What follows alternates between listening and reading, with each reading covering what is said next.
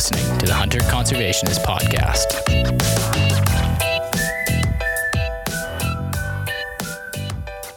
So, man, what's it like to miss a turkey? Not good. Yeah, it's definitely humbling. It's uh I'm uh my daughter was supposed to be with me and I'm definitely a better guide than a hunter because I would not have let her shoot. And I thought, "Oh man, I can make that shot." And uh yeah, he wasn't he was just hadn't quite seen my decoys and I I sent I sent it and uh up straight up in the air and like you know glide you know wing beat gone. It's like oh man i can't believe that. And then you know pace it out 19 yards. It's like oh man i could have what am i what have i done? Like yeah rookie totally rookie move. And it's you know we've all been there. And, and you uh and you did a bunch of work like kind of calling them to your Yeah, location he- and stuff? Yeah he was he had been he was actually way across the valley and and uh it's like wow i can't believe he's coming. And it's just like yep he's closing he's coming fast. And i was like i gotta get my decoy set up. And it's like you, you know you're looking over your shoulder. It's it's like tense. You're looking for a spot to hide. And it's like okay here it comes. And sure enough that that bright blue head coming you can't it's like something out of a cartoon right? You, you guys have seen it. Yeah and uh yeah he he's free. Oh. Oh man. But yeah well, not not to not not to uh start off the episode on turkey hunting and make you look bad because you missed one this year uh so did i. So yeah Oh. yeah. opening morning. So yeah yeah same with me. I found, uh, yeah, because we were chatting there partway through opening day. How'd it go? Oh, I missed one. yeah Makes two of us. Yeah, I found, I found that bird the night before the season opened. I went out, was cruising around uh, my hunting area, doing some shock calls, uh, actually with a Canada goose call, uh, just because man, that thing just like carries so far. And yeah, found him in the roost tree. Went back in the morning. Owl hooted, still there, and went and set up. And have you done this where it's like you're you're like, okay, I got like choice A and choice B where I should set up, and you kind of think through the logic, and then you're like, I'll go with B, and then after it's all over, you're like, if I'd have only gone to that other spot, it would have been, I'd have been in like this awesome position. So that's what happened. And I, I, there was a little bit of a draw on a bench and it curled around right to his roost tree. And I thought, he knows I'm here. He's gobbling to me in the dark. He's just going to come like right along the flat. It's the easiest ground. But then I'm thinking, man, you know, he might take the high ground. He might stay on the ridge above me. And that's what he did and he went right went right past me and he didn't he wasn't close enough to the edge of the ridge to see down on the- base to see the decoys. And he walked right past me and then he got behind me. And there was a i was in a big wolfy tree with branches and everything and he started gobbling and coming around behind me. And so i had to like turn around stuck my shotgun through the trees called so he knew where I was. He started coming along and then uh, it was one of those ones where it's like I got I got no opportunity if he keeps coming and curls around. I got this big huge tree. I can't move. I can't do anything and it's like it's either that little opening or that little opening and these are my chances or I'm going to lose it and he went through the first little opening too quick, came to the second one and same thing. He uh I was like, oh, I got him. And then the next thing you know, he's like launched in the air and he's flying. it's like, goodbye. yeah Yeah, I, I had a buddy that uh, he asked me, he's like, How'd you guys do? Did you get one yet? And I'm like, Well, I haven't been out yet, but my dad missed one on opening morning. He's like, With a bow or with a shotgun? I was like, Well, I was hunting with a shotgun. He's like, Jeez, did he shoot himself after? yeah that's what you feel like doing yeah. Yeah. But I mean, we were we were talking about this before. Like people think like a shotgun is like got this this I don't know, it's like some from like the medieval or like a hand grenade or something like that. There's just like stuff going everywhere and you can't miss. And it's like, that's not the case with like either the extended choke or the full choke. Like, I mean, you know, like that pellet pattern's coming out and traveling like in this tight cluster, and you got this head that's like the size of a tennis ball. And it's like, yeah, the two tennis ball clusters can miss each other fairly easy. And the closer they are, the easier it is to miss. Yeah. Oh man, you can even just see it like if when we're out duck hunting and you know you shoot a duck and it lands in the water and it starts kind of swimming off and the dog doesn't see it or whatever and it's like you just you line up and you shoot at it and you're like, "Oh, I'm going right for it." And it's like just completely either Yeah. below it or beside it and it's like you're just slightly off but you're like, "Man, I've got this huge spread." And it's just like straight up the pipe and, and Yeah, I, I did a lot lot 'em. of shooting. I did a lot of pattern shooting this spring before it opened, and I was amazed at the different different chokes, different patterns. Um, yeah, like you say, Mark, you put that, you draw a turkey head on a piece of paper, and it's it uh, it's pretty easy to miss, especially once you start, you know, you start 19 yards, it really opens up. So that's something to always think about when you, like you say, you think it's a shotgun. How do you miss? Well, it's pretty easy. Yeah. Yeah. No, I'd rather have like on a turkey, I'd rather have like a 30 yard shot than like an eight yard shot. Yeah. or 10 yards. Cause it's like, it's, it's pretty, you got to be pretty precise at that, that close range. So Yeah. is this the first one you ever missed? Uh, archery season a couple years ago, or not like with my bow. I definitely I I Mm, did not do good with that, but I did kill one with a bow a couple years ago, and then I just decided, you know what, I'd rather just shotgun them, like getting them close. Whole idea for me is getting them in close. It just doesn't get any better when when uh when they're you know I called one in for my my friend the other day, and like you said, it came in. They come in behind you sometimes, and we were pinned down. We couldn't move, and um, it's like wow, that bird. You can hear him breathing and strumming, and we're pointed the wrong way, and we figured it was eight yards. Time we got, I mean, we're in a little scrub brush. We got turned around, and and I was giving um, my friend a hand, like I'm like trying to give him a hand signal, and we hadn't discussed hand signals, right? And then and he thought and he's super awesome outdoor guy, and he thought I was saying we got to get closer.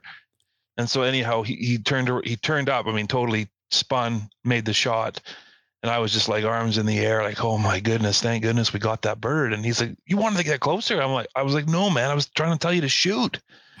So we didn't have the we didn't have our hand signals down because, yeah, close close encounters. Yeah, I normally like to be places so you kind of take advantage of the train and the vegetation so that they don't come behind you. Like they just, like it's just not the logical place to walk or to come from. But every once in a while, um, yeah, they do. The the one that I ended up getting this year, I had birds coming from both sides, and the one I got was actually come straight behind me, and I kind of had to you know, do the spin spinneroo thing too. So Yeah, we had called that bird. Oh man, he was. We figure he was like 600 yards out. And there's that magic. I don't know what 10 minutes where there's nothing.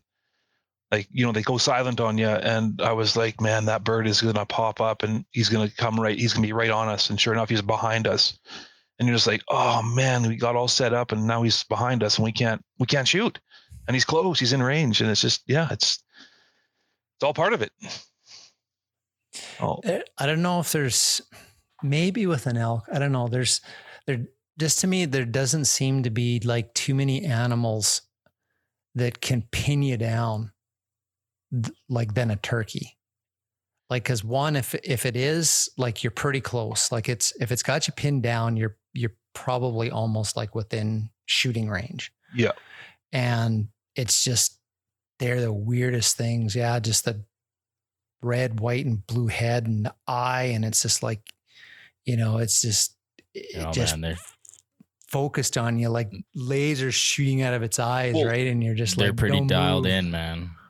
Yeah, and then it's like, like my, my friend was saying, he goes, "Oh man, thank good they, thank goodness they can't smell." I mean, if they could smell us, we wouldn't get them. I mean, oh n- yeah, absolutely. Between um, like their vision and they're just so um, freaked out by everything. They're so super cautious and nervous. And I mean, when I first started doing this like decades ago, I remember reading a book and on turkey hunting, and the author said it's not that they're smart; it's just that they're scared of everything, and that, Right. and that's just their their behavior. And uh, I don't know if you've seen this, but I've watched them at a distance, like kind of first thing in the morning, feeding along in a field, and all of a sudden they're all like they're standing up, they're all nervous, they're looking, and it's like way at the other end of the field, there's like a deer or something comes out, and it's like they're all like oh my God, like, and they get all nervous and then they head off into the trees. And I'm like, I'm thinking, have you guys like never seen a deer before? like, it's like, it's not a threat to you, but they're just sort of like, whoa, alert, everybody, thing. Uh, we need to get out of here. Oh man, you even think about like like whitetails. They're extremely spooky and scared of everything. But when you get a buck that's like fired up and in the rut, it's like he still throws caution to the wind. He's just like I'm like he's just can be totally oblivious and can do that kind of like I'm just like a dumb buck and rut sort of stupid stuff. But even turkeys, man, like you get a turkey that's completely fired up, coming in all puffed up, he's still like he'll stop and he's kind of like looking around and then puffs up again and like comes in. It's like he's still just not 100% fully testosterone raged up, Yeah. gone. Yeah. They're still thinking like, He's like, where's the hen? Where's the danger? Where's the hen? Where's the danger? exactly. and I, and I think that's the the misconception with turkey hunting in BC because it's relatively new for everybody, right? So with those fall seasons, guys are out, you know, they're looking for a deer. Hey, there's turkeys, and they can use a, a rifle and they shoot a turkey, and they don't, they've never hunted them in spring. It's a different, it's a way different game in springtime. So I think that's a big thing with with turkey hunting uh, in BC is it's so new, and, and people are definitely getting into it in the spring seasons. And how smart they can, they know, like you say, those Yeah. feathers they're coming in, those feathers drop. It's like the gig's up. They know something's not quite right. They've seen they caught you moving or or you know, they they're, yeah, they're they're prey. They're they're getting eaten all the time by everything.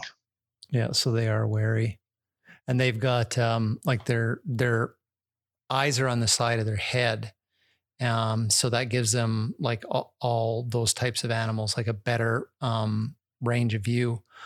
But what they also do is when they're traveling or, or, or they're doing stuff, they're they're always rotating their head back and forth like that, and from what I've read, that basically gives them um, just by kind of swinging their head around, uh, 360 degree vision. Yeah. So anything in around them, if they catch a movement or a little hint of something, they can literally see see all around them. So you you you can be easily screwed. So Yeah. and uh, I don't know if you found this, but if they're coming at you fairly straight, or if they're even if they're coming from the side, if they're locked on your decoys, then they're different.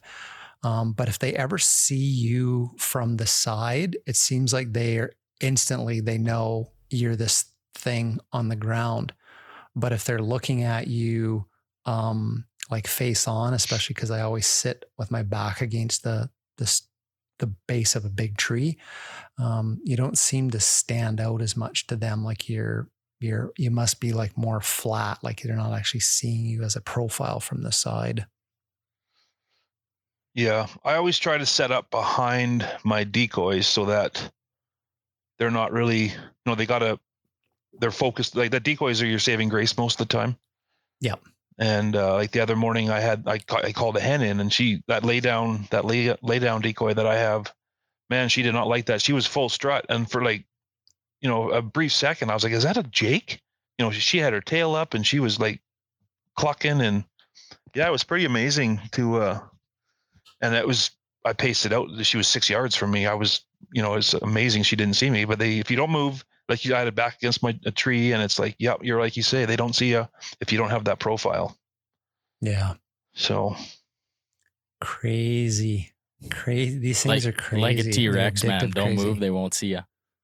Yeah. yeah, that bird that we had called up the other day, um, my my friend was saying, he goes, yeah, those are, the- you know, it's making velocir- velociraptor sounds. He was so close, making all these, you know, and yeah, they're, they're dinosaur birds, kind of.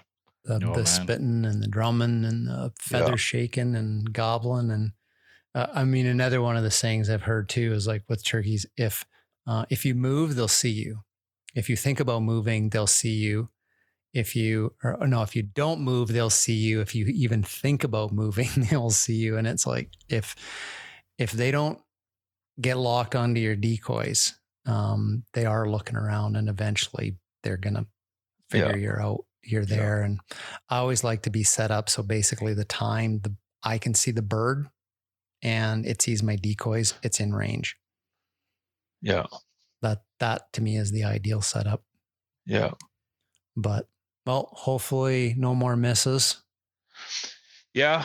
Yeah. When they come in there, I always tell people, don't blink. Whatever you do, don't blink. Like, do not move a muscle. So, but each, each I've I've missed three. I've missed three three turkeys. Um yeah the there was the one this year, a few years ago. Um I actually the pellet pattern hit uh some of the antelope brush okay. and it's just like that's it like that just completely sends pellets in the opposite direction and first thing in the morning when they come out of the roost in really low light it's actually kind of kind of hard to see like the antelope brush you know like where there's actually the tops of the brush sticking up and where it's open and just you know kind of being excited or whatever Yeah. and then another time um, the one busted me and he spun and I missed him going through an opening. So, anyways, each time it happened, I was like, okay, this isn't going to happen again. So, Huh. this year, I'm like, I'm hope that's the last time it ever happens because it's like, man, it's not a good feeling. I don't mind, you know, it's like you can miss other animals and it's kind of like, but I don't know, missing a turkey is like, there's something more raw about that. Yeah. Well, some yeah. Sometimes you got to work so hard to find them, and then you blow it. It's like, ay, ay, ay. Absolutely. Um, anyways, hey everybody, uh, welcome to the conversation. It's Mark Hall, your host. and Curtis Hall, the co host. This episode of the Hunter Conservationist podcast is sponsored by the Hideout Restaurant and Brew House in Cranbrook, British Columbia. Now, I know the new COVID restrictions aren't allowing us to go out and dine in restaurants anymore, but however, the Hideout does still have its patio open for beer and food. I drove by there the other day and it looks really slick.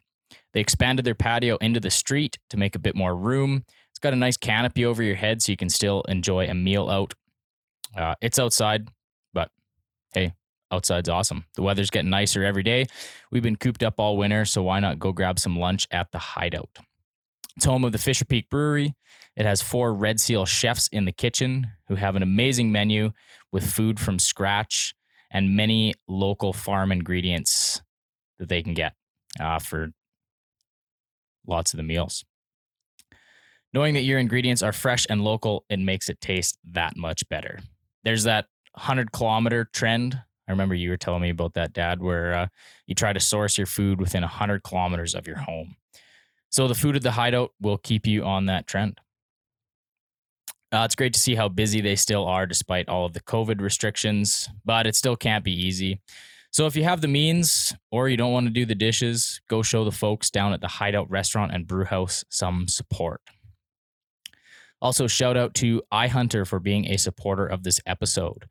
They have apps for nine provinces and territories BC, Alberta, Saskatchewan, Manitoba, Ontario, New Brunswick, and Nova Scotia. The apps offer, offer provincial, regional, and LEH regulations. You can record your speed, altitude, position, draw over the map to plan your hunt, save your favorite management units, and more. Those features combined with the public land subscription are the only way to go. Every hunter should be use, utilizing the public land feature. The folks down at iHunter are offering you a sweet deal 20% off your first year of their public land subscription. Use the promo code THC Podcast when you subscribe to the public land subscription at web web.ihunterapp.com. 20% off your first year of the public land subscription, web.ihunterapp.com. Use the code THC podcast. Thank you to the folks down at iHunter for offering that discount and supporting this episode.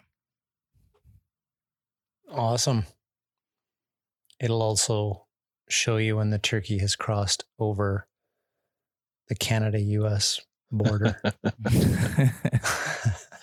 How you doing, Brad? I'm doing good. Thanks for having me, guys. Yeah, thank you. Um, hey, everybody. We're joined by uh, Brad Siemens. He is over in the um, area of BC where there's quite a few turkeys. We'll call it turkey area, boundary region. I don't, don't want to get too specific. No, I don't want to uh, give out your.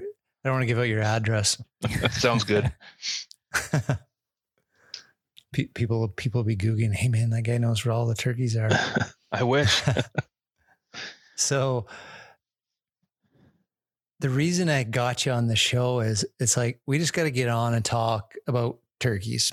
Midway through the season here in BC, um, we're always talking on social media. I think we met like about a year ago. Uh, I think it was just after we had um, Helen Schwantje, um, the former provincial wildlife veterinarian for Forest Lands and Natural Resource Operations. And uh, I was talking to her about turkey stuff, and she's like, she's just like, you are so into the turkey thing. She says, you need to talk to this guy over in the boundary area that I that I work with and do stuff, Brad, and because he's she said he's just like you, and somehow we got connected that way and been talking turkeys and and stuff ever since. And uh, yeah, it's just time to check in mid midway through the season. Um, people people are going to see this and they'll still have two weeks. Um, you know, or listen to this episode. They'll still have two weeks to get out. So uh, hopefully, maybe we can kind of inspire some people to get out and. If you're um, able to travel um, to, you know, Region Eight, Region Four, and give some turkey hunting a try, then um, yeah, we'll just kind of do a what's going on this season type thing. So as you heard, we've both missed um, turkeys this year, and uh, I've har- I harvested one a week ago. Um, from today's today's we're doing this on a Monday, so um, or is it Tuesday? A week ago yesterday, uh, I got one, and so I'm pretty fortunate about that. It's the largest tom I've ever ever got uh, weight wise. It was uh, just tipped out at 25 pounds, which I think has got to be on the like the upper 98th percentile for Merriam's wild turkey. Like that's that's big, uh, nine inch beard if you're into that kind of stuff. So big, big mature bird. I was pretty happy, especially after the miss earlier. But I think it's important to talk about the misses because everybody always thinks it's sort of like, you know, people go out and they hunt a certain thing and they get things, and people go out and they can't see any or whatever. Like if they think they're doing things wrong or they're not. And it's like, no, we screw up too. Probably screw up a lot, blow things. You called it a rookie move. It's like, it happens. So that's why I thought we would talk about missing with a shotgun with 300 pellets in it. Still missed. Yeah. Yeah, it definitely humbles you. Oh man. Um so other than that, how's how's your turkey season going? Like walk walk us through what's what's been happening, what you're seeing. Uh, You, well, we had seem to be we, on a lot of birds. we had that early season where it, the opener was so warm. We had such unbelievable weather.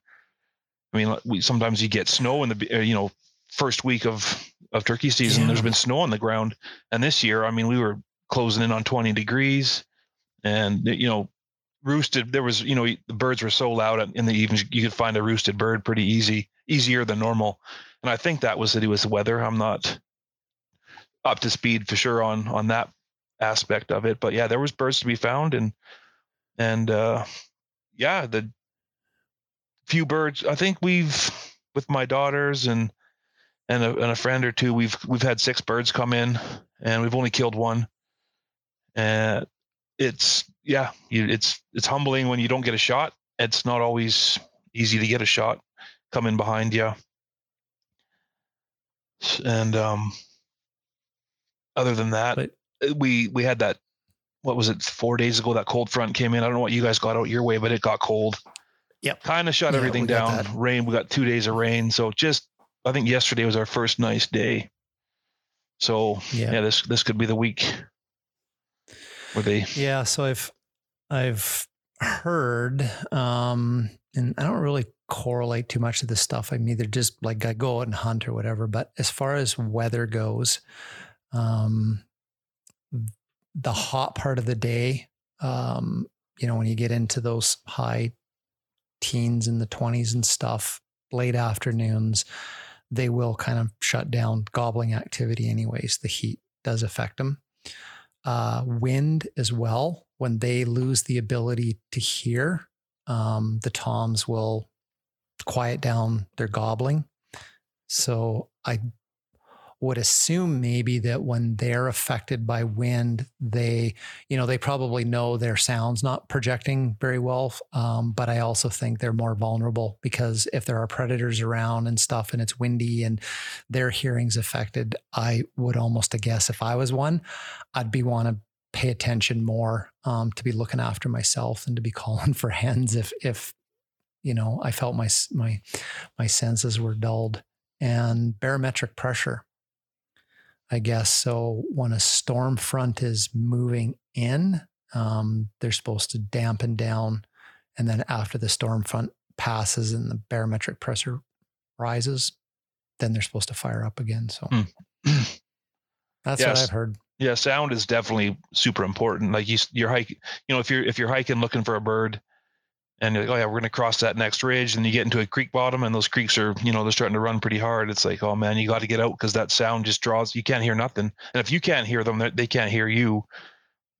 So sound is huge factor in calling in spring for spring birds. Yeah, no, for sure. And that's why at least at least where I am, like that real early in the morning, six, you know, o'clock and kind of on a little bit. It's just like the air's quiet, sound really seems to carry. And uh, it's a good time to locate your bird, you know, right, right at first light or in the dark. And few places where we go, it's like you, the the sound from the highway like you can be like a kilometer away but then like when the morning traffic picks up it's like oh my god is this like why is everybody driving on the highway and it's like it, it's hard to hear it's hard to hear in the forest because of the highway traffic so so these the birds that you've called in um and you said you got you got one a friend came over and got one so what what was the deal on the other ones just So like couldn't get it in range? Were they ones you didn't want to take or? so I had a really weird thing happen first time ever with my daughter. We had called in, we had lots of gobbling, and you know, you're with your with your child, you're with your kid. It's like, oh, this is going to be great. And then, sure enough, uh, half an hour, these three toms come in, and they're about 60 yards, and we have a really we're really good setup. Decoys are out, and it was the weirdest thing. I th- at first I thought they maybe maybe were Jake's, and no, the one had the one that I got a really good look at. He had you know a nice beard hanging, and they just went into feeding mode. They didn't even as soon as they were Mm. coming in, I've never seen that before. And they just they just started like scratching and pecking, no no strutting at all, and we just kind of watched them feed away, and that was it. Super weird. And yeah, then another bird we called in. I called him out of the root wall. he came out of the roost, and we called him in, and that was the one that my friend um, had squeezed squeezed the trigger on, and yeah, he should have waited a couple more seconds. He was a little bit little bit far, but we never got him.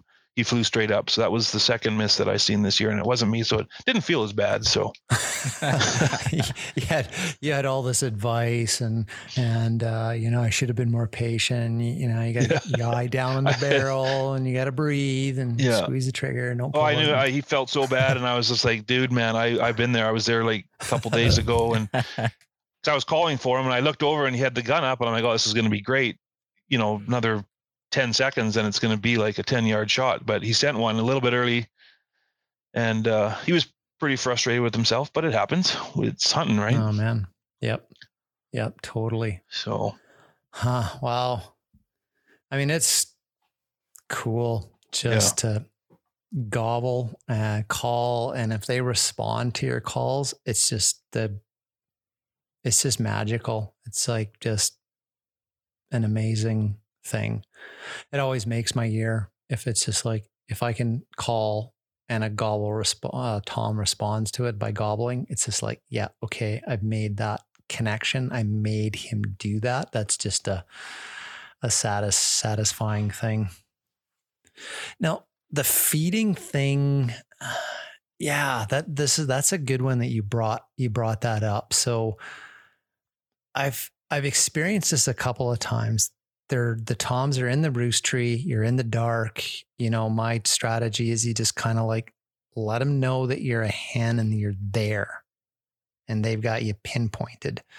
And then you might be there for half an hour, 40 minutes before he's comfortable to fly down out of the tree. Um, we've had ones before. I think one that Curtis got, it was like, uh, like when it came out of the tree and it was just like, it straight lined it and it was just like, I'm here. Fast as it could Um, move, it was coming in. And I think the one of the ones I talked about where I had missed it, where it hit the antelope brush, same thing, came out of the roost tree and it was, you know, just just like, you know, good shooting light. And, you know, it's like there's bushes and trees and it's still a bit of shadows. And all of a sudden there's just there's a turkey standing there and it's like, holy smokes, right? Like it's just everything happened so fast. And then I've had ones where it's like they come out of the roost tree, they're gobbling. And then, like you said, like short while later, it's like, why is he not making any sound? Like it's like he's just up and gone. 20 minutes later, all of a sudden he gobbles and he's and he's still there. And that one I got the bird and he he was eating the whole time. It's like, yeah, uh, it's breeding season, and yeah, I know you're a hen there, but it's like I've been in the roost tree all night and I'm kind of hungry and they f- they take their time and they mosey towards you and they're feeding and i just think that's really bizarre that Yeah, this- I had never seen it before. I was just like, what?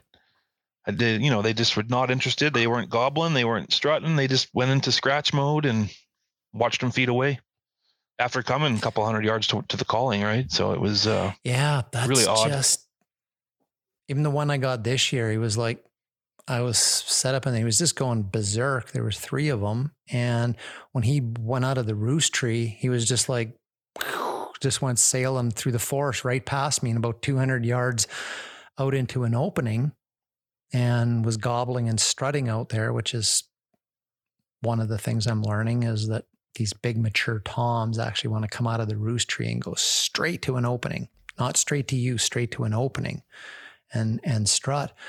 But the same thing when I got him, he'd been pecking food all the way working back over towards me. And he was he was kind of obviously like, Yeah, I know there's a hen there, and it's like I'll I'll get to you, but it's like I'm kind of hungry. so Hmm. that's uh that that's all I can think is that and maybe those ones you experienced were just more hungry than they were amorous, yeah, horny. yeah, yeah. It was Yeah, weird. They're, uh, they're they're they're funny to figure to figure out that way. There's absolutely no doubt about it. Have you ever had one like just not gobble, and all of a sudden there's a tom? Yeah, we had one last year. Um, came same idea. Came in behind us, and it was that that magic time where they where they shut down and you know they're coming, and then oh man, I can't remember exactly. It was a long it was a long haul, but it's like okay, and then all of a sudden, boom, right behind you, goblin. And I think the best thing is, about turkey hunting is when someone that has never hunted them, it happens to them when they like when the bird comes in so close and it just appears it's pretty ma- it's pretty magical Yeah, Yeah, totally. Yeah. You just got this all of a sudden like its heads there, and those beady eyes. well yeah the the color the you know you're in this you know the, the forest is just greening up this time of the year and all of a sudden there's this like fluorescent blue the the red the red that you can't even describe is like the most fire red you know it's out of Well, place whole- it's so out of place right the Oh whole man, head looks fake. yeah You know, it's like I was just watching uh, one of the new BBC films with Sir David Attenborough, and it's about color Okay. in wildlife. And there was one of those ones where the big male baboons have got like that red and white and and blue on them, and it's just it was that exact fake colors like on a turkey's head and that's all i can say is like they just they're fake looking when they're out there so yeah.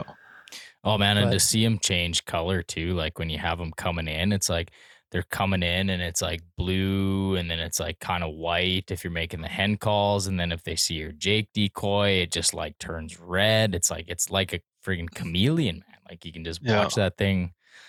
It's wild. Just to, it's so cool.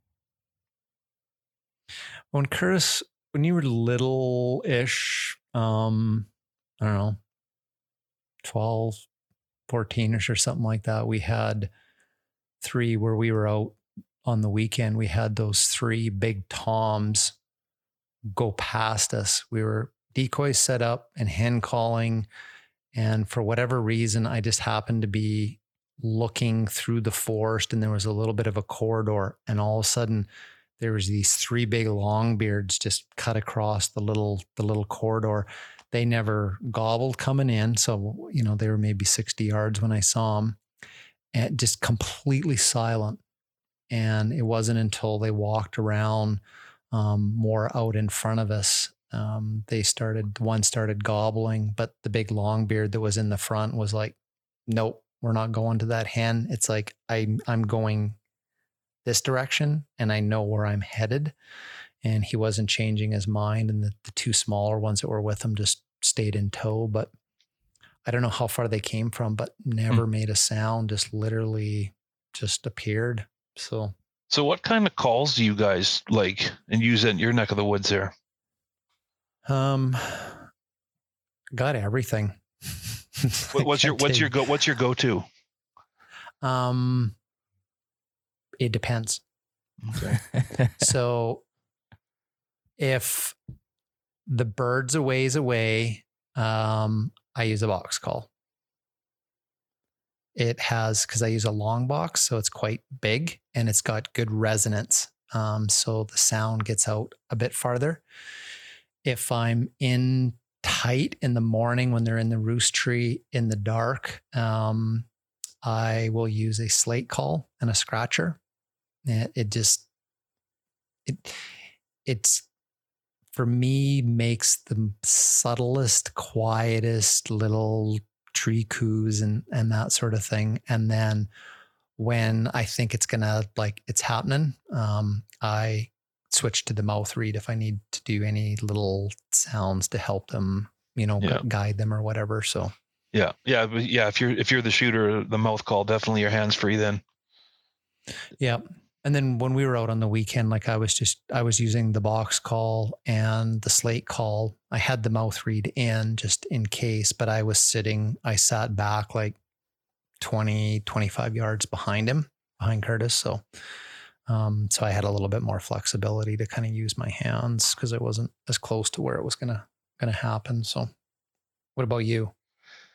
yeah, I I don't. I used to always use a box call, but I just found that I couldn't control it because it's like you say, it's so loud. I, it works really good. I I use it in the evenings to find a roosted bird. But my go-to is definitely a slate, like a pot call with the scratcher. It's you can just when they're in close, you can just subtly little purrs and you can just fire them right up. And it it um super easy to control.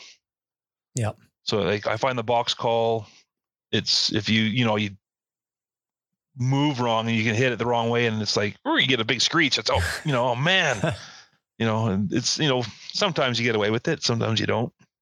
Yeah. And um yeah, mouth reed for sure. I, I always have one in my pocket. Sometimes you forget to put it in, and it's like, okay, well. But this year I've been helping a lot, a lot of friends, so I've been just onto my slate call. Okay. A friend of mine made it for me down in Georgia. He's a big turkey hunter, and it's a little homemade. He makes calls, and it's a great piece of great piece of artwork, actually. Oh, awesome. Oh, Yeah. cool. Yeah, like my slate call, I, I carry three different scratchers as well because each one makes a different sound. And that's one of the things I like is that I've got like several mouth reeds. the different scratchers for the slate call um, and the box call because just like a human voice, each one of those is a different bird. Yeah. Like, so if I ever want to um, emulate that there's two or three birds there, I've literally done like I've switched between calls, call with one, pick up the other Yeah. one, call with that one, go back then with a with a mouth reed. So Yeah. switching between a box call and a and a pot call, slate call, and the mouth read, it's like I can make three, make it sound like three different three different turkeys. So Yeah, I think a lot of people, like a lot of uh, newcomers, always remember bring a piece of chalk with you for your for your box call, and with your scratch call, with your pot call, take a piece of Scotch Brite because, you know, rough that Scotch Brite up on that slate, keep that really get that nice fine powder on there, and then you can get you can that. I mean, a lot of guys don't know that, right? And they're like, oh, that's how you do Mhm. it. So it's one thing to keep in mind is to always carry those little things so you can rough up rough up your slate or you can chalk up your box call because I mean they're pretty ineffective when they're not working, and that Yep, that'll save that'll save your bacon every time. Yeah, exactly. And especially because like what we had on Saturday and Sunday is the slate call was getting wet. Yeah, And then I was just like, okay, it's just not going to work. I'm trying to dry it off and I'm, I'm switching calls or whatever. But even like the box call with the wood, like you get a little bit of water on that Yeah. and it affects that chalk that you want to be able to, the sun comes out, touch Yeah. that up and, and carry on. Yeah. I've had, uh, I screwed up on a Tom turkey one time and he then knew me by my call Hmm. from a distance. He didn't, he just, he knew and we kept in touch with each other Huh. over the hunting season, but he knew who I was and I was a poser and he would turn me inside and out time and time again. And that's when I learned to carry multiple calls and, and, uh, just that, that's another one of the reasons I have it is, is, is because that. And I mean, I literally had, you know, had the screw up. Um, and then a couple of days later, I was sitting on a ridge and here he comes. You could hear him coming up the trail, up the spine of the ridge, gobbling away as he was coming. And I think he had um, two younger um, Jakes in tow with him. And so I called and he gobbled back and he actually walked off the trail, dropped off the ridge down into the forest, swung around me, and then cut back up onto the ridge, got on the elk trail, and kept right on going away. Hmm. Like it was like just totally knew knew that voice. He knew that thing was not an actual hen. He was gobbling to it, but yeah, so yeah. Lots of calls. Have lots of take lots of calls with you. So And the shakers. yep, the gobbler the gobbler shaker shaker. yeah. So so walk through thro- walk walk us through kind of like your strategies. Well, uh, one thing I learned, yeah, one thing I've really learned this year is that a roosted bird in the evening is not a sure thing in the morning because it's like, oh man, this is going to be good, and then you know something always seems to go sideways. So I call them a blind bird, is when you're just hiking and calling and waiting for that gobble, waiting to have a player.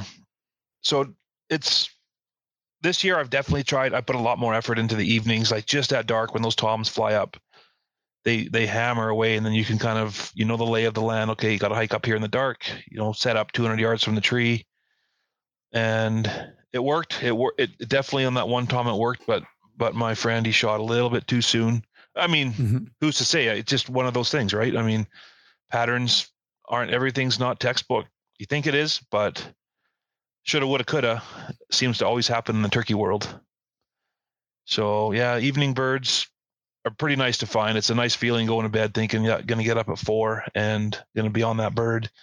This opener I had, oh man, there was like, I'm pretty sure there was four different toms, you know, within all roosted up, and it was just magic sitting out there. And yeah, not, nothing happened. Then I had to, you know, hike up and over, and then they had gone way down into the U.S. side. It's like, oh man, yep, this is going to be cross border shopping. So yeah, they called the one back. So and then and uh, yeah, didn't work out. But hey, it uh, it's why we go out. It's to be outside and and uh, just experience it. It's it's quite an experience, and every newcomer that I've taken, like my friends that are getting into it, they're just like, "Oh man, I can't not believe how awesome that was." Like regardless if you kill a bird, but you hear them gobbling, and yeah, when you're doing 80 down the highway, you don't hear that. You know, people don't understand how cool of a bird they really are. Oh, it's it's insane. Like it's like you hear that gobbling and you can tell when it's getting closer and it's like it conjures up all these these fears in your subconscious of those big huge prehistoric Yeah. birds with the you know that could like towered over a man and could you know they hunted small animals and you know like that's what you think is coming Yeah. through the forest Yeah. after you that that sound it's like it's like you're kind of glad you have a gun because you're thinking Yeah. it might be self-defense almost Yeah. Yeah, it's uh Oh man, they're- they, they get close too, and it's like that that bird that we had on uh, last weekend on on Saturday. He was, I don't know, 80, 100 yards, but even then, when he was gobbling, you can like just feel that gobble, almost like a bugle. Like you just get that, it's that kind of guttural. You can, it's like you can feel it through the ground come up, and you're like, oh man, like this guy's, he's close when you can get that like, yeah. oh. Well, I know, I know what you mean. You know about the roosted bird the night before. It's like, yeah, they'll be there in the morning, but it doesn't mean it's going to like then all of a sudden be in range. And last week, the one that I got, there were three, and they were kind of spaced out, and I got, I I pulled in tight this time, probably. 60 to 75 yards from the first the first one and um as in the dark, kind of as things went, these things were just going nuts. Like one would gobble and the other one would gobble, and that one gobbling would make the other one gobble. And it was like they, it, was almost like they were having like uncontrollable gobbling convulsions. And it was just like, I love that. Like I, I, cause I didn't hear any hens in the trees and more than one Tom, and they know they've got a hen beside them for some reason. They didn't know was there all night. And they just get so fired up. I'm like, to me, that's the perfect situation is like they come out of the tree and it's like, it's a race to get to the hen, right? And that's, Yeah.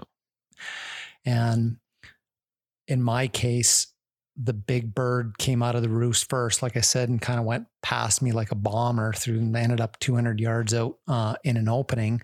The other two popped right down to the ground and started gobbling and coming towards me. But then they got on the hill and they looked down and they saw my hen and my Jake decoy. And they went, Oh, there's the hen. But the big Tom, who's part of our group, that we know flew in that direction is already with her. I could see what was going through their mind. And they literally stood on the hill, stretched out. They're looking down, they're looking at both my decoys, and they went, No, we're not going down there. We're not going to go close to him when he's got a hen. And literally, they turned and started walking up the hill. And I'm like, going, I'm in this perfect situation, and the whole thing's just going to like fall through my fingers. The one took off like an airplane, the other two were turning around and walking away.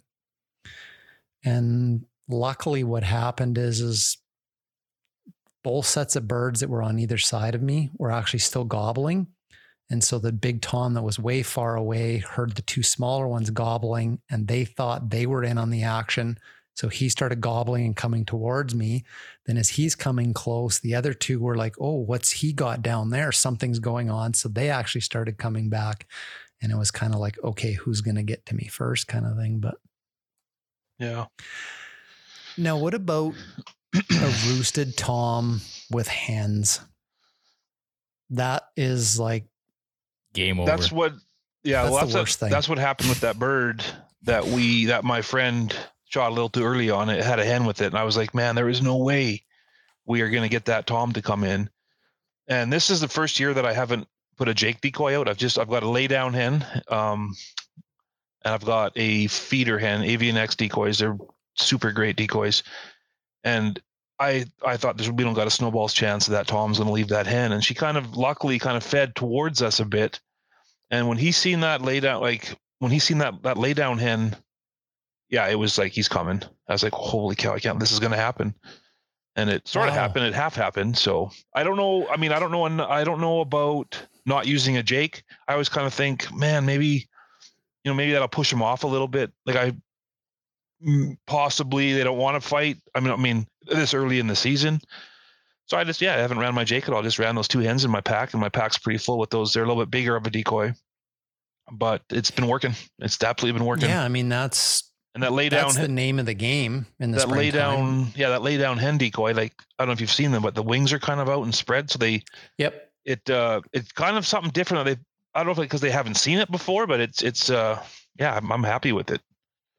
How they uh, how they come in on it. So and that hen, I mean, I had that hen come in this year. I was like, I've never had a strutted head come in before, and she wasn't happy with it at all. So Wow. I don't know. Um, Yeah, see, we just, I've always struggled when the toms roosted with hens. It's, um, um, the hens don't like another hen being, you know, beside them. Um, and so I've got a lot of like really nasty things said to me, Hmm. you know, early in the morning by these other hens. And you know, one of the strategies, and it's never worked for me, was to always, they said, is to call to that, to the hand like to the dominant hand like, cause it, there's an aggression thing going on. And she might then come to like kick your ass, this other hen, you know, that's there. But my experience has always been she'll get mad, she'll she'll yelp and stuff at you, but the minute she's on the ground, it's putting distance between her and this other hen that she know she knows over there and the tom just he's got live birds in front of him and he just follows along like Yeah. he's got a got a rope tied around his neck right like Yeah, he's not and the only luck i've ever had is patterning that group over the course of the morning keeping tabs on them with a crow call and then one late morning 11ish or something like that they've done a bit of breeding the hens will strike take off uh, for their nests individually um, then i had um, the tom then come back looking for me because he, he Okay. knew there was another lone hen around but out of the roost it's like yeah, it's you when they got a hen. towel. Usually, yeah, when they if they've got a hen, it's usually this. It's usually yeah, not not going to happen. Oh, you know, but it's, su- yeah, it's such an emotional roller coaster in the morning. You're like, you're walking in and you're like, you do that first call, whether it's like a shock gobbler or hen call, and you're like, oh, is he gonna be there? And then you hear the like, oh, Yeah. he's there. And then you set up and he like gobbles and he gobbles and he gobbles some more, and you're like, oh, he's fired up. And then you hear the other hens, and you're like, oh shit. oh yeah and yeah, you, you were talking about setup, Mark, and it's like, so you you know you you know where the you know you're within hundred yards of the tree, and it's like, oh man, should I set up here? And then you set up, and then you're totally second guessing yourself. So I don't know there. I don't know how you can know which way the bird's going to fly out of the tree. I mean, you can do your best to to hen cluck and just you know they right now the last couple birds that have flown out it's been around you know 5:30 quarter to 6 that they're flying down so you don't you got to get up stinking early to get out there and you're Yep. hiking in in the dark and it's it's always a crapshoot Yep. trying to figure out okay is he going to just hop straight down? And it's terrain too. If you if you're on a steep hillside you know they open their wings up and they glide down and they've just covered 400 yards in like 10 seconds you know just going to the Oh, ground. Absolutely So absolutely. They'll go It- it- one of it is, uh, 360 ways. yeah yeah. It, it is uh it's it's definitely a crapshoot. And so twice twice this year um actually three times because it happened um with curtis sunday no saturday um this past saturday is i'm starting to maybe put the pieces together that if it is a big dominant tom that's roosted he comes out of that roost tree and wants to get to the nearest clearing. Hmm.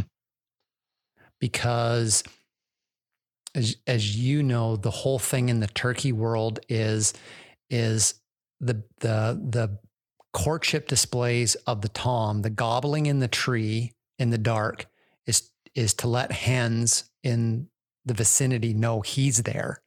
So when they fly down, they start heading his direction. Then when he's strutting on the ground, he wants to be in an open area so he's visible because when he's puffed out and he's doing all of that, then it's a visual courtship display that a hen can see from a long ways away. And she's like, ooh, and then starts coming towards that. So the we're actually doing the reverse of what they want. They want the hens to come to them, and we want the tom to come to the hen. So there's a bit of we're working a little bit paddling upstream there. Yeah.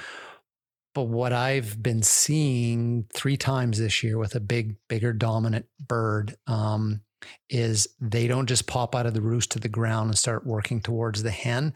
They just bolt right to the nearest opening. And then they out there and they gobble and strut. And they're sort of like, come on, ladies, come out here to me. And three times I've been like, fuck. it's like, yeah. I Yeah, should have this- set up in that opening over yeah, there. this season there's been uh, some excessive f bombs on my end here. Over you probably, you guys probably could hear a few of them maybe, but Yeah, just Yeah. Uh, the, there was the echo from when we both missed opening morning. yeah, yeah. Uh, One really cool thing that I seen this year on social media is guys are saving, like you know, you guys save their beards, they save their legs, wings, or whatever, tail. But I seen like I, I don't know if you guys have seen this, but guys are folks are saving their gizzard stones and they're polishing them up and putting them in little vials from all their different birds that they've killed. And I was like, oh, that's a pretty cool idea. And like, I think I the seen that. yeah, it's really cool. Like little, like a little vial with a little cork top, and the stones are all cleaned and washed. And I was looking at them all. I'm like, man, that is a super cool idea. Like the different rocks from the different birds, and it's all like this bird was like, you know, it was in a, a U.S. post um, uh, on Instagram, and it was like, you know, Florida bird. Georgia bird, you know, Montana bird, and it's all different rocks. It's like, man, that's a really cool way to to look at your bird and what it- you know the rocks that it used Totally. in its gizzard, yeah. right? So Oh, something that's to yeah, it was, it was yeah, it was really cool. I wanted to mention that to you guys. No, that's I actually that's the first I've I've heard of it. I didn't I didn't know people were doing that. I am fascinated by um, the rocks. Uh, one of the things I did examining them in the gizzards of grouse is they're actually very particular of what they pick up, and it's a certain type of rock, and they're almost all identical in the type of rock and the size and the shape of it. Hmm. Like Really? they're just not randomly grabbing stones. They're like that one, that one, that one. And it's almost like if you laid them all out and like measured them, they would all be within like microns of, of each other being like like per- perfect um, replicas of each other. That that's that's been my observation. Yeah. But with turkeys, and I'll do this with well, Canada geese are usually like full of more like sand. But I recently just learned a technique to get the meat off of the gizzard where I don't open it up anymore. So it's like I just don't want to deal with the gravel anymore. So I used to split them and open them up and wash it all out and peel the peel the, the lining off. And then um, uh, Hank Shaw, um, hunter, gatherer, gardener, cook, you know, from down in Yeah. the states, Yeah. he had an article I came across last year where he was showing a method where you just use your knife and in a circular motion, you just carve off the two muscle lobes and you leave the gizzard part intact with all the gravel and food particles inside. And it doesn't make a mess when you're Yeah. cleaning the bird. So Yeah. I just learned that. So now I don't want to go open up the gizzard and get all the gravel out. So The gravelless yeah. method. Yeah. Yeah. We did. We, uh, I've seen oh, lots of guys cut them up and I've seen them like, I was taught by my granny. I mean, here we go back to when I was a kid. You know, we'd butcher farm chickens, and it's like the gizzards were like the neck, you know, the the prized thing of the bird. So we always split the lobe and tried not to score that inner liner. And then if the if the I don't know how sometimes they just come out super clean. There's no you can you can slice them without cutting open that the gravel pocket. And the next time it's just pure chaos and you're like rinsing and but it is definitely overlooked. People uh, overlook how good the gizzard are on a, on a turkey. There, there's a big chunk of meat there. Yeah, and a big and a really big heart too. It's Yeah. uh Yeah, yeah, you can get save save the turkey heart and the Canada goose hearts and and um, do like the heart kebabs or something like that because Yeah. they're so butter butter tender. Yeah. Oh man, I just uh, I just love love turkey meat for sure. Yeah. No. Yeah, they are uh, definitely definitely good eating. Oh, abs- absolutely. Um, so why, why is turkey hunting so addictive?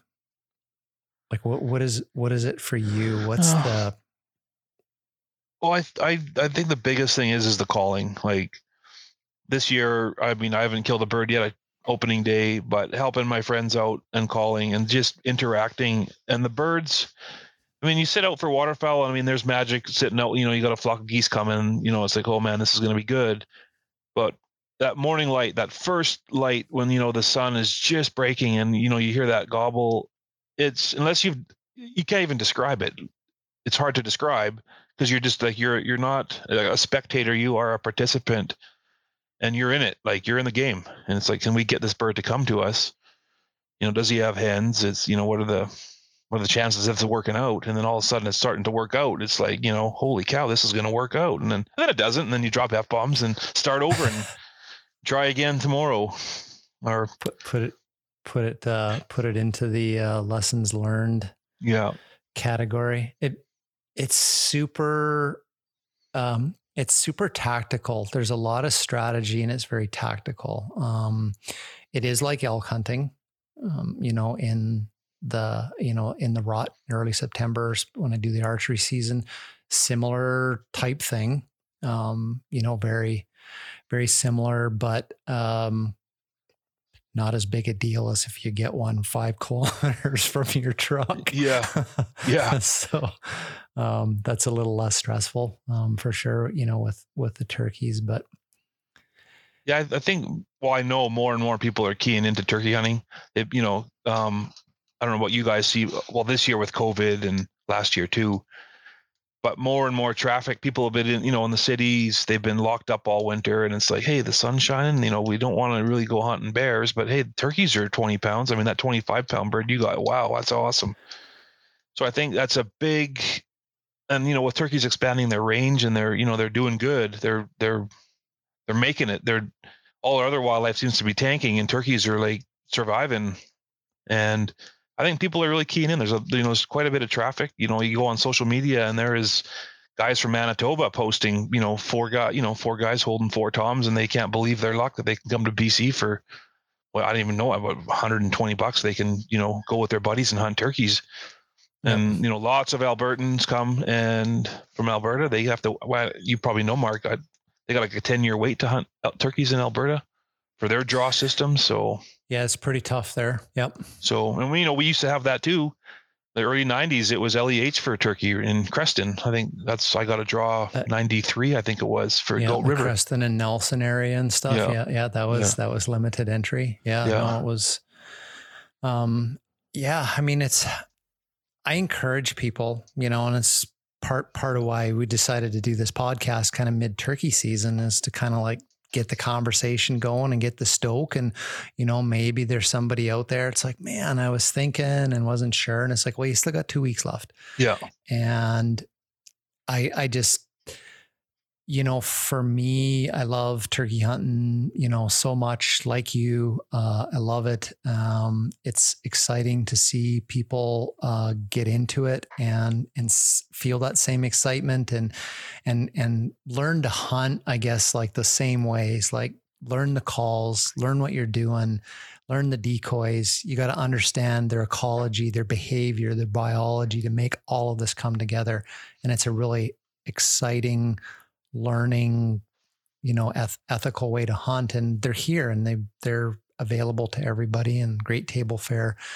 And so yeah i'm i'm you know excited that people uh, are in, interested in it and we put the course out you know this year and stuff to try to help help people out if they're they're learning how to how to do it as well and to be more successful. And um yeah it's it's great and but it's tough like it it is tough hunting the Merriam's turkey. I've never hunted the other species uh, anywhere else in North America, but just what I glean like, from watching stuff, I'm like, you see these big eastern wild turkeys in these farm fields in the wide open and like, you know, the wide open and they're strolling around out there and people are sitting on the edge of the farm fields there and, and i'm just like i've never seen a merriam do that yeah, man. we, we don't have like, we don't have that luxury man. They no, don't like, they don't they don't rarely do that out here. They might be in the opening like first thing in the morning at fly down do a little bit of feeding and then it's like we want to go into the forest you know like they just they go into the forest and and and hide or you know you know or do whatever there. I just i don't know it would be interesting to hunt some of the other species but i, almost feel like the merriams has got to be one of the most cagey difficult spooky hardest of maybe all the all the subspecies to hunt. I don't know. I'm i'm just guessing because but that's all i've ever hunted so. But um it, it, if you are hunting them, um, it, it is hard. Like it's it's looking for a needle, you know, in the haystack. You know, this this time of the year, there's fragmented across the landscape, and I tell people the best way to do it is just to cover ground and shock call. Yeah, crow yeah, calls. As, as the snow is receding, definitely the turkeys are moving out. Right, oh, snow gets farther and farther away, and the turkeys just keep expanding their range and keep going farther and farther back. Yeah. And so just get out. And if you can find spring, you know, that's what I found. I'm not sure in your parts of the wood, but it's like if the snow's just left and the ground's wet and the pressed down vegetation from last year, it's just like, it's kind of that damp spring's not quite there yet. Turkeys don't like it. Yeah. They seem to like where's the dry hillsides where the sun's on it, where some new greenery's coming up, where the there's going to be a bit of insect activity, spiders, wood ticks, those sorts of things in, in the afternoon. Um, some maybe some flowers popping up, some little green dandelion shoots or something. And it's like that's that's where they like to be. Um, that's that's what I found anyways, almost like a yeah. bear. It's like yeah. find the food and then find the turkeys and and um, cover ground and shock gobble until until you find can hear one. That's half the battle. Yeah. Yeah, definitely sun is a key. If you can find a sunny spot, the sun shining seems to get them talking. Yeah, I mean they I, I almost think like in our our part of the world, like I mean, you know, like we were saying like last week, it's like 20 degrees in the afternoon. But um you know, in the morning, it was like minus four or five. Yeah. And I almost think it's like they come out of the roost tree and it's like they want to go somewhere so the sun can hit them so they can warm up. Mm-hmm. Yeah. I know I know that's what I like. So um so kind of a few other things about about turkey hunting, what your thoughts are. Um so you were talking about kind of how they're perceived here in BC. Maybe expand a little bit about about that. Like well, I think the I think in the wintertime, like I know my friend in the CO service, like you know, the COs in Castlegar and Nelson, there's a lot of problem with urban turkeys, right? They're hitting the you know, people mm-hmm. are feeding people are feeding chickadees in their backyards. And the turkeys aren't stupid. They're gonna, you know, so they're gonna sit on a car, they're gonna cause chaos in town so I think that gives them a bad, you know, people drive through, let's say Castlegar, and they, you know, the suburbs of Castlegar, there's 80 turkeys in winter and two feet of snow in a guy's backyard because of a chickadee feeder. And it's like, oh man, there's so many turkeys there. Well, you know, they're kind of, yeah, there are, but they're also in their winter range hanging out in a guy's backyard. Yeah. And for like for us on my farm, I mean, like you you mentioned that you know you they eat wood ticks and yeah, I mean we turkeys don't do any damage on our place. We've we've been here 15 years, and and the turkeys they're here. They're in the horse pasture with the horses rooting around in the hay where we feed, and we always know if there's a coyote I mean, those those those birds light right up when when there's a predator around in the winter, which makes it good for the. We have sheep as well, so public perception of turkeys. Uh, I mean, I don't know any every everybody that comes. I mean, they go looking for turkeys and they love the turkeys, except for if you're in town. It seems to be the general Yeah. consensus, right? Yeah. It it's interesting because I I saw the same pattern with the urban deer. Yeah. You know, like in Cranbrook, uh, I remember it's like, oh, there's some deer in town, and people would put feeders out, and it's all cool. There's wildlife in town, and then all of a sudden it was like, whoa, too much wildlife, and they're eating this and they're eating that, and you know, and all this kind of stuff. And then it was like, um, then it was the big thing to like hate the urban deer. Like Yeah. everybody hates them, right? And and I saw the same thing with turkeys, right? Like it's like they're they're interesting and cool, like for the urban people, um, town people, to a point. Yeah. And then they hate them. Yeah. Like it's not like they're a nuisance. It's like people hate them and they don't speak nice of them and they kind of uh, I know the wildlife managers in the Kootenay region just are constantly being bombarded by people bitching about the turkeys, like yeah. literally like on standing on their cars or sports cars and stuff like this. And, you know, they want the COs to come and like, like shoot them and, you know, and, Yeah. you know, and all, all, all this kind of stuff. And, and you end up with this bad, I think you said it even before we started recording, like this bad rap. Yeah. Yeah, and they're only I mean they're only standing on the guy's car because the neighbor next door is feeding chickadees or you know there's a feeder out because they're not they are not going to hang out where there's no food. That's it's Yeah, it's no, it's Exactly. Or, you know, they get a little bit of, mm, you know, protection, Yeah. you know, around, Yeah. around homes and stuff. And, you know, barking dogs keep the other predators away and stuff. There's, there's got to be a little bit of, you know, like, um, safety in li- living around people, people as well. But, um, yeah, they definitely, they definitely get a bad rap. And what I've seen anyways is that pressure gets put onto wildlife managers. And, you know, then what I've seen anyways is like this movement in British Columbia towards like we want to use hunting to like get rid of the turkeys. Yeah. You know, so like here in region 4 like they went to to any sex bird in the fall season Hmm. because they wanted to up up the harvest. There was talks about shifting the April season back to the 1st of April so like you could hunt them longer and kill yeah more in the spring kind of thing. And and um, I've even heard talks about calls, like they talk about the deer calls about having to call flocks of you know wild turkeys, and it's just it's all based on public pressure. Like yeah get these turkeys out of my yard, and yeah and then in, in the and then the, on the opposite side of the line you you know you go to the National Wild Turkey Federation and I mean they have all these programs release programs or capturing wild birds and you know promoting I mean turkey hunting is so big in the United States and then here we are you know in BC and we're kind of like we don't even know what we got. It's so awesome that the birds are doing good but you know translocation is like that's like a swear word. You don't even talk Yeah. about that. And it's like Yeah. ah stupid turkey. You know because you know because the government managers yeah they are getting pounded with you know urban turkey calls problem turkeys and and uh i mean how do we give the bird more value than it, it deserves a lot more value than we're giving it right now? We're you know there's no tag for it you just can go out and wantonly shoot a turkey compared you know out of province just show up come turkey hunting Yeah. And and I think that's, you know, been part of what, you know, I've tried to do is to encourage people to get into turkey hunting, learn about, you know, the turkey itself.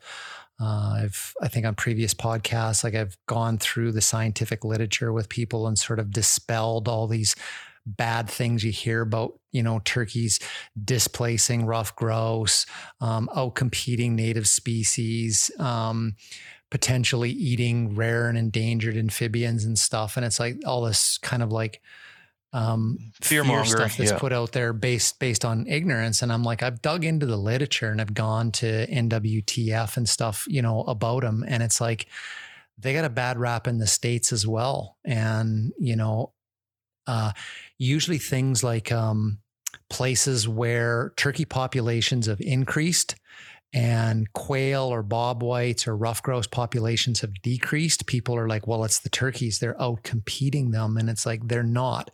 They co evolve together. They actually have their specialized niches.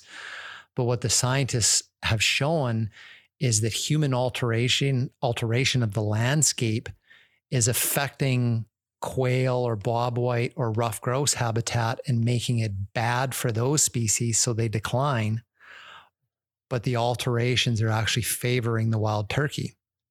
Hmm. So increases in the wild turkey weren't causing decreases in the ruffed grouse. The changes in habitat were affecting the you know the ruffed grouse. Yeah. And so there's all types of stuff like that in the literature that it's like these guys are not bad. They've been around for tens and tens of thousands of years. They've evolved with all these species. They're native. Um, so they're not, you know, they're not like an invasive carp that was brought over yeah. from, you know. One thing that we've seen on our farm, like we we have we grow alfalfa, and a couple summers ago it was oh man, I think it was pre 2018, but there were so many grasshoppers late, you know, late late August, and we had a couple of hens with I think there was four or five hens, you know, that they had gotten together. There was half grown poults running around and they were welcome in our hayfield, man. They would like hunt like those those velociraptors on Jurassic Park, you know, heads down, asses up, and just like going in a in a in a in a line, just nuking the hoppers, and it was great. I mean, they they were uh, welcome. They're welcome to do that in the field, and know, those grass. I heard gra- the, the, hoppers were so bad. I heard a guy's screen door got eaten down the road. Uh, you know, so it's like, come on, bring on the turkeys. Yeah, so they're no, I, have heard that before. Um, I helped the NWTF do a study, you know, um, 10, 15 years ago here in the East Kootenays, and some of the private landowners had reported some of those things, like the agriculture operators that actually said that they had some beneficial services from wild turkeys hanging around. One was controlling um, grasshoppers during sort of the epidemic outbreaks. The other was they were eating the seeds off of the weedy plants that were growing uh, around the farmyards, helping control that. Yeah, noxious um, weeds for so, sure. Yeah, so they were actually identified some beneficial services where the rumors were that it was like, oh, the ranchers hate the wild turkeys and they're shooting entire flocks and burning them and you know and all this kind of stuff and kind of you know showing that that wasn't wasn't necessarily what was what was going on but yeah. it it it is not in my opinion it's not a good thing when a wildlife reaches the point where people start to hate them yeah well, yeah, because um, then they, they lose value, right? Then they they they lose their value, um, and then they try to use hunting, quote unquote, as the management tool to kind of bring balance to this. But then, like we were talking before we started recording, like with snow geese, and it's like there's no way hunters can bring these things under control you know like some of these smaller species when when they their populations start start to take off. I mean it's just like they're they're gone. The hunting opportunities there maybe more people can get them but you're never going to keep up with them. And i i think that's the same with turkeys. Like you're never they're so hard to hunt. Like you could be allowed 5 a year and you're probably not going to have a high enough success rate to impact the population. So yeah. Um, it it is unfortunate. I am seeing that in the province that there's this management move to using hunting to like they're a pain in the ass. Like let's just kind of get rid of them more. Yeah. So, and I don't know if you you remember like the last regulation cycle two years ago. It was actually like a hunter led proposal that the government accepted to go to the no close season, no bag limit on wild turkeys on Vancouver Island. They were sort of like, we'll help you get rid of them. Hmm. Yeah. And it's like, wow, that's the first time I've kind of ever seen that from the hunting community to say, let's use hunting as a management tool to get rid of something. Right. Yeah. So it's kind of, I guess yeah, the bad rap kind of exists. yeah. Well, yeah. I mean, it's a false logic that hunters want. I mean, the hunters that I know do not want to get rid of wildlife. They want more wildlife, and somehow these the turkey turkeys in BC have gotten such a bad bad rap. It's unfortunate. But from what what I've seen um, with the harvest survey returns, um, they are the province is polling hunters to find out if they're turkey hunting.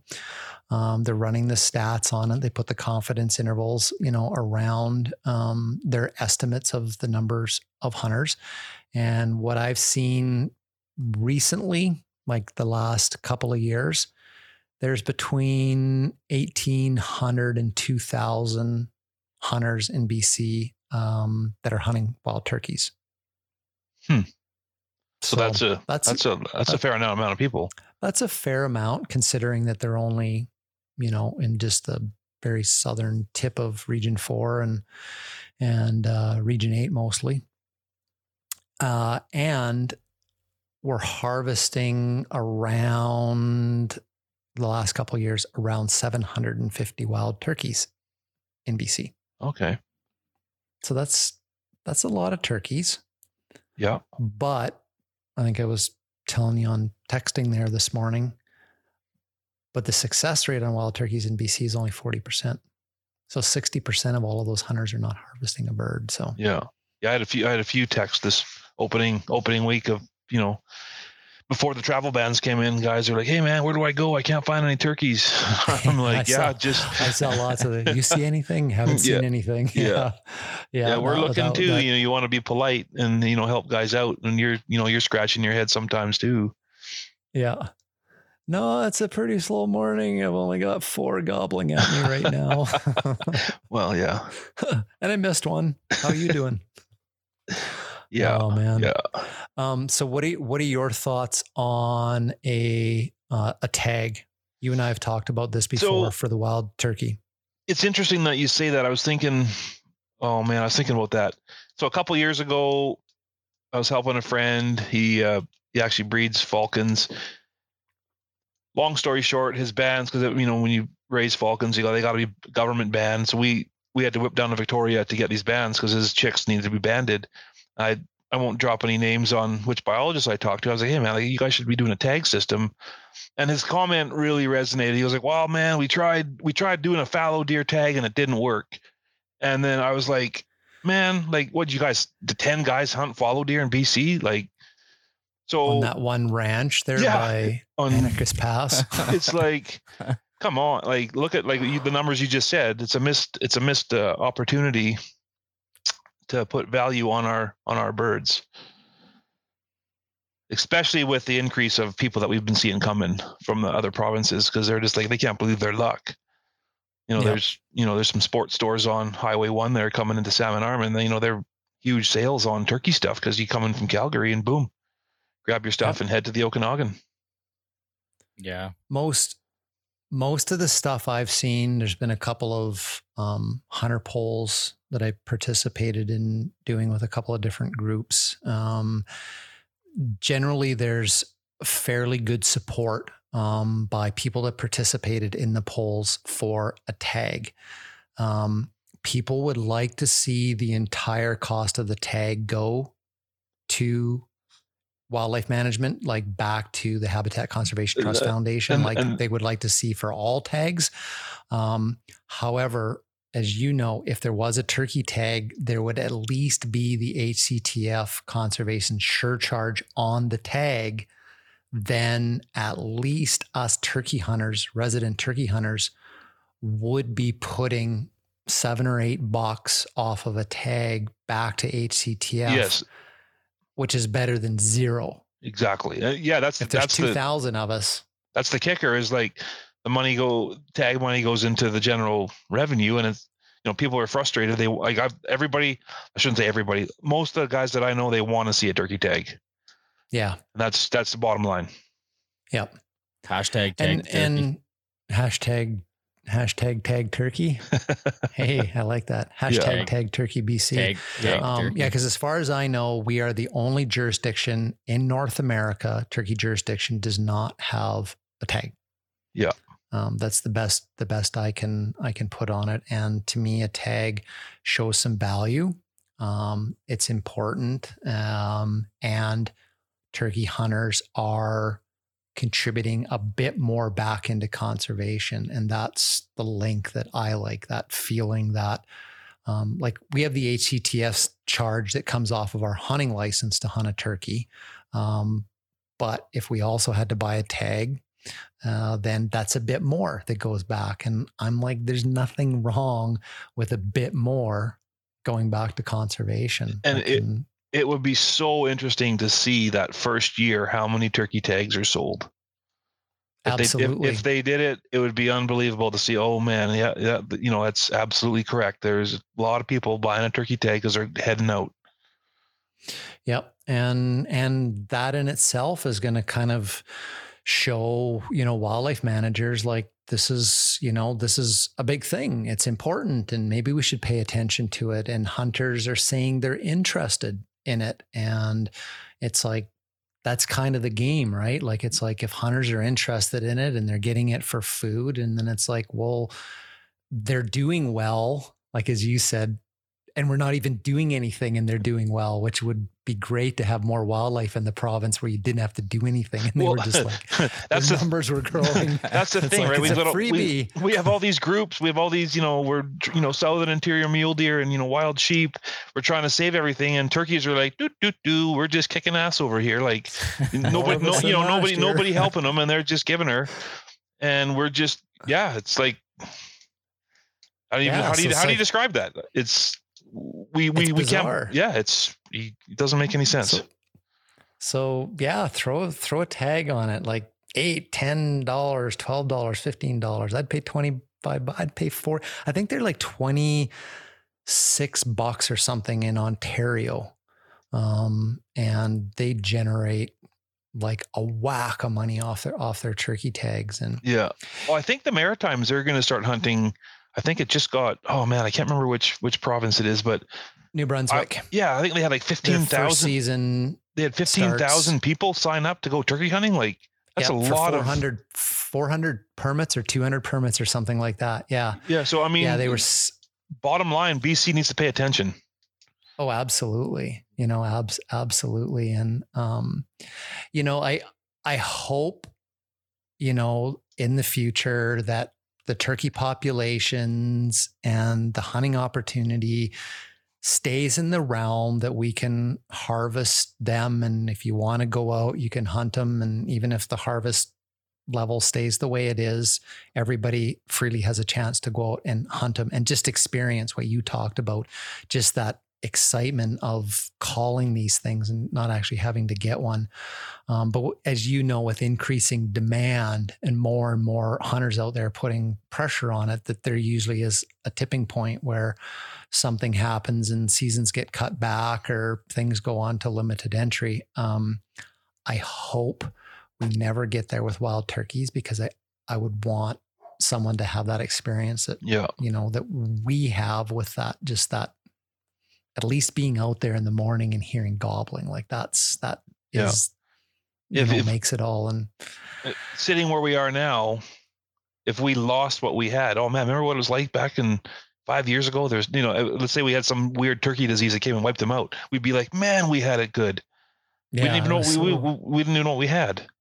So and and I think uh, I don't know if you you know you agree with this, but at least if we had a tag, you know, starting out like you said, then it would actually quantify the demand. Yeah. You know, so so Yeah. so how much demand is there and and get at least get a better handle on that to give us a sense of you know is is an open season hunt sustainable um you know you're allowed a spring tom in region 4 and one in region 8 like how many people are getting two we don't know that right now um because there is no tag and yeah, I, I just I just think a tag would help with that first step of kind of going is is this you know a sustainable hunt you know given given like what you're seeing too with increased demand for it so yeah. Yeah, in today's day and age, it's you know with with the way we buy our tags now, how I mean, how hard can it be to implement to get a tag put in? well, Every, everything's online. I've heard I've been trying for quite a few years now Um, Kudos I've to you. all I've heard all the excuses. I've heard how much it costs. It has to be a treasury board submission, you know, all this kind of stuff. Um, so, You know, I've heard can't have a tag on something that's not a native species in the province. Um, that was one of the things I heard. And it's like, well, the bison up north are not the true woods bison that were native to the Pink Mountain area. They're Yeah. actually a domestic hybrid plains bison that's running around, and they're one of the most sought after LEH tags in the province. And it's like, so demand is there for turkeys and stick a tag on them as well, right? Like the, Well, I'm, the I'm non-native species thing argument didn't really cut it with me. So I'm sure. I mean, I don't know the numbers, but I'm sure there's more turkey hunters than there are bison hunters. No, What- probably just because of the fact that it's open season. Yeah. Well, there you go. But uh, I mean, I've heard a few people um, that are against it. I've heard a few people that are against it because I go, well, it's a money grab. And it's like, well, it's a money grab, so we can try to put a few of the bucks back into conservation. So Yeah. if you if you think that's a money grab, if you think that 2000 turkey hunters buying a $10, $12, $15 tag is a meaningful money grab Yeah. for a government that's got a 50 billion dollar budget or whatever it is, you know, for our province, it's like, Yeah. man, they'll spend more on a luncheon spread in Victoria for some special event than than what we'll ever make off of, you know, turkey tags. So it's definitely not a money grab. Yeah. I've heard the argument of, you know, oh man, now what are they gonna like, you know, make us buy? At least the turkeys were kind of like one of the one of the gimmies. I could go hunt it for quote unquote free. And that's, Yeah. I'm like, what kind of attitude is that? Right. Well, I think it would, I think it would also help. Yeah, it would also help the conservation officer service. You know, they're they're out checking everybody, and right now, oh yeah, I got a turkey, my first one, my only one. Yeah, right. I mean, you know, Yep. there's no way to Who's- there's no way for the say, service to even monitor it. Yep. And we do have um, a December LEH season in Region 4. Um, so that's a bizarre situation for conservation officers that you can have an LEH authorization and no tag Yeah, in your pocket. weird. And in Region 4, you are allowed one in the spring, a bearded turkey in the spring. You're allowed two in the fall, any sex. But if you had, if you harvested all three birds, you can't use your LEH authorization in December, even if you were lucky to draw one, hmm. because you you reached your regional bag limit but they have no way of knowing. You you could have harvested three birds, one in the spring, two in the fall, and then had an LEH and be out in December. And without a tag, enforcement has no way of knowing if you're at your regional bag limit. Yeah, So and there you we go. You just can't get the tag through. So Yet, yet Yeah. we'll I like, wrap it up like here that. at the end and uh, tell people if they're interested in this how they can help. So, um, hey man, thanks. Oh, this Yeah. has been awesome. yeah. Thank you guys, man. Turkeys. We could go on for hours about Oh, turkey man. hunting. It's just amazing. I hope you all get fired up a little bit and get out. Get out last two weeks. Give her give her the college try or whatever they call it, right? Hmm. So if you uh if someone is someone hasn't hunted wild turkeys and they're like, I listen to those guys, darn, I'm I'm gonna go get give it a try. Um, what's your advice to them for the last two weeks of the season? Uh, biggest thing is patience. If you they they hear a lot better than you think they can hear. If you're you know sit tight, give it 45 minutes. Just sit tight. Every you know 10 minutes, throw a couple calls out and just watch. Let your eyes do the walking. Okay. Cool. Good, good advice. Yep, absolutely good, good advice. My advice is take that 20% discount for the iHunter app and get that public private land subscription. So when you're out, you know Oh, totally. where the private land is. Yeah, we we 'Cause- actually use that uh not last weekend, but the weekend before, we came across a fence line. We're like, man, it's weird. And looked on the app, and sure enough, the private land was 200 yards past the fence line. 200 yards past the fence line. The fence line was just an old, like Range range, line or fence whatever, line yeah. or whatever that happened to cut across a pasture, and it was all dilapidated. And it was like, I always thought it used to be that. Well, this was the private land, right? And then we used the iHunter app and we pulled it up, and it's like, you know, you got to be a little bit careful. I mean, it's not like, you know. Five centimeters to the edge of the property line, like the lines get thick when you zoom in. So, you know, you got to be, give yourself a, a bit of a buffer, but it was like, it was way off. Like Hmm. Yeah. Curtis said, a good couple of hundred meters. And um, so that was interesting to learn that. So, Yeah, and yeah, and get permission. Like knock on doors. I'm a la- I'm Yeah. a landowner, and there's nothing worse than a trust. You know, people trespassing, and yeah, knock on doors, ask permission. Totally. yep, that that's uh that's another good good piece of advice. So, do you do you find out in your neck of the woods? Do you think wild turkeys are living more on private land than they were 10, 15, 20 years ago, or equal? Uh, I would. I don't think there's been much change.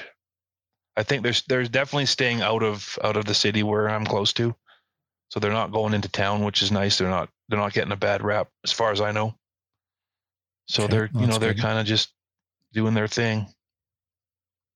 Well, that's good because I mean, one of the fortunate things we have in British Columbia is we have so much public land, but these tur- turkeys do tend to live, you know, in the valley areas where farmlands and settled areas are, and um, I like the fact, and I see that in Region Four, that yeah, some of them are on private land. Sometimes they're on, sometimes they're off. There's a few that just that don't leave. Um, there's some kind of magical barrier. They come up to it and you know stay on the private land. But for the most part, they're not all migrating to private land and never coming off. I just don't think we have enough hunting pressure for them to Yeah, like have completely said screw the public land. We're going to live on private land for the rest of our lives. So um, the public land opportunities, I think, are still pretty amazing.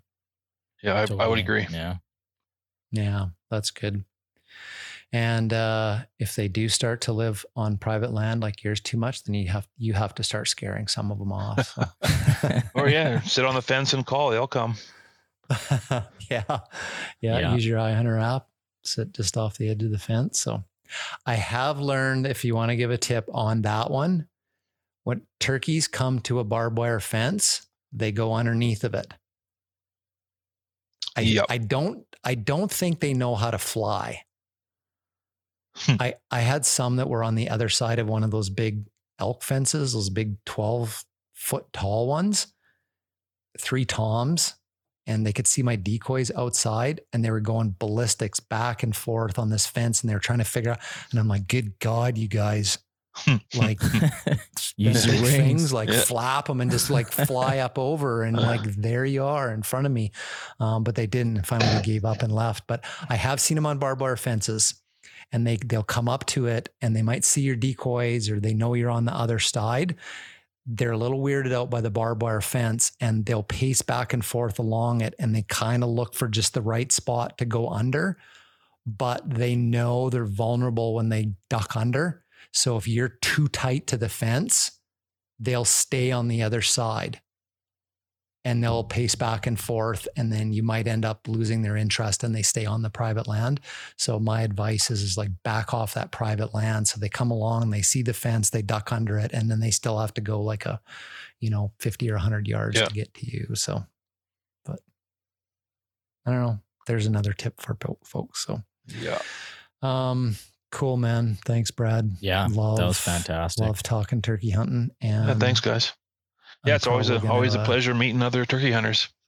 Oh, absolutely. So hopefully uh, we get more and more in the province and get people knowing about them, get people advocating for their conservation and standing up for them when the public says they hate them and they want to get rid of them. We're like, we love them. Hmm, yeah, I agree. Cool, man. Over Cool. to you, Curtis. Right on. So, speaking of the iHunter app, once again, thanks to the crew over at iHunter for being an episode supporter. If you are interested in getting their public land subscription, make sure you head over to web.ihunterapp.com and use the code THC podcast for 20% off your first year of the public land subscription. The code is available for all the apps uh, British Columbia, Alberta, Saskatchewan, Manitoba, Ontario, New Brunswick, and Nova Scotia. Fantastic tool. We talk about it all the time. Like we just said, we just used it two weekends ago out turkey hunting. Uh, you guys should really check it out. So, thanks again to the folks down at iHunter for supporting this episode and giving you guys a sweet deal. And thanks again to the Hideout Restaurant and Brew House for sponsoring this episode. After a long, dark winter, why not catch some sun and fresh air on the patio? It's light out well past supper time, so whether it's lunch, dinner, or happy hour, go enjoy it on the patio. I mean, obviously, if it's raining and cloudy, there won't be any sun, but even then, you can go hang out under the tents. So you really don't have an excuse not to go. If going out isn't your style, you can always order in as well, pick up a six pack and a burger, and enjoy it on your own patio, whatever you so choose. The Hideout Restaurant and Brew House in Cranbrook. Thanks, guys, again for supporting this episode or sponsoring. They're the sponsor.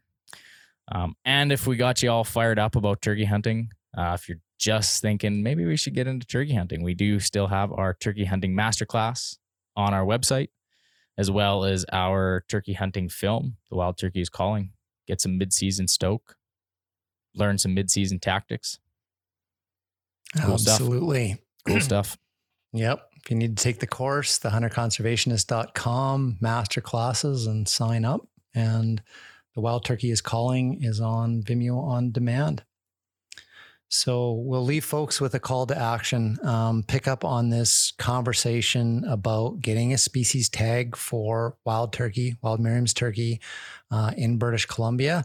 Uh, the province and all the hunting groups and stuff are into the throes of discussing the next regulation, hunting regulation cycle in the province. Proposals are being moved forward um, provincially and coming forward from the regions soon.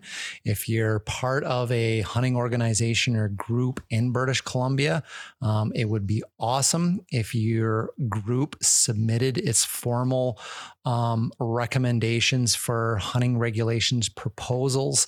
Um, that one of the asks was for a species tag for wild turkeys in British Columbia so that we can put a bit more into the wildlife conservation pot.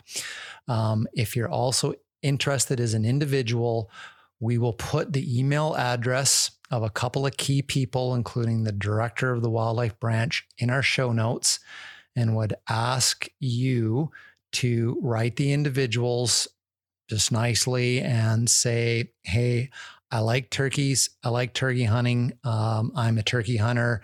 I want to be a turkey hunter. I would like for my hunting experience to put a little bit of money into the Habitat Conservation Trust Foundation. Please create a species tag for wild turkey at the next regulation cycle and send that uh, email in. We've tried the last couple of regulation cycles in pushing a formal proposal through the provincial advisory table, um, and uh, it gets stalled uh, at the government side of things. So, if it's something you're interested in in supporting that, it just needs more voices of more hunters writing in and saying, we think a tag that contributes to conservation for turkeys is a good thing. Please get it done for the next reg cycle. So we'll put those emails in the show notes. So hope you all take us up on that. Um, it's a good thing for wildlife management. All right, everybody, we will see you in the next episode.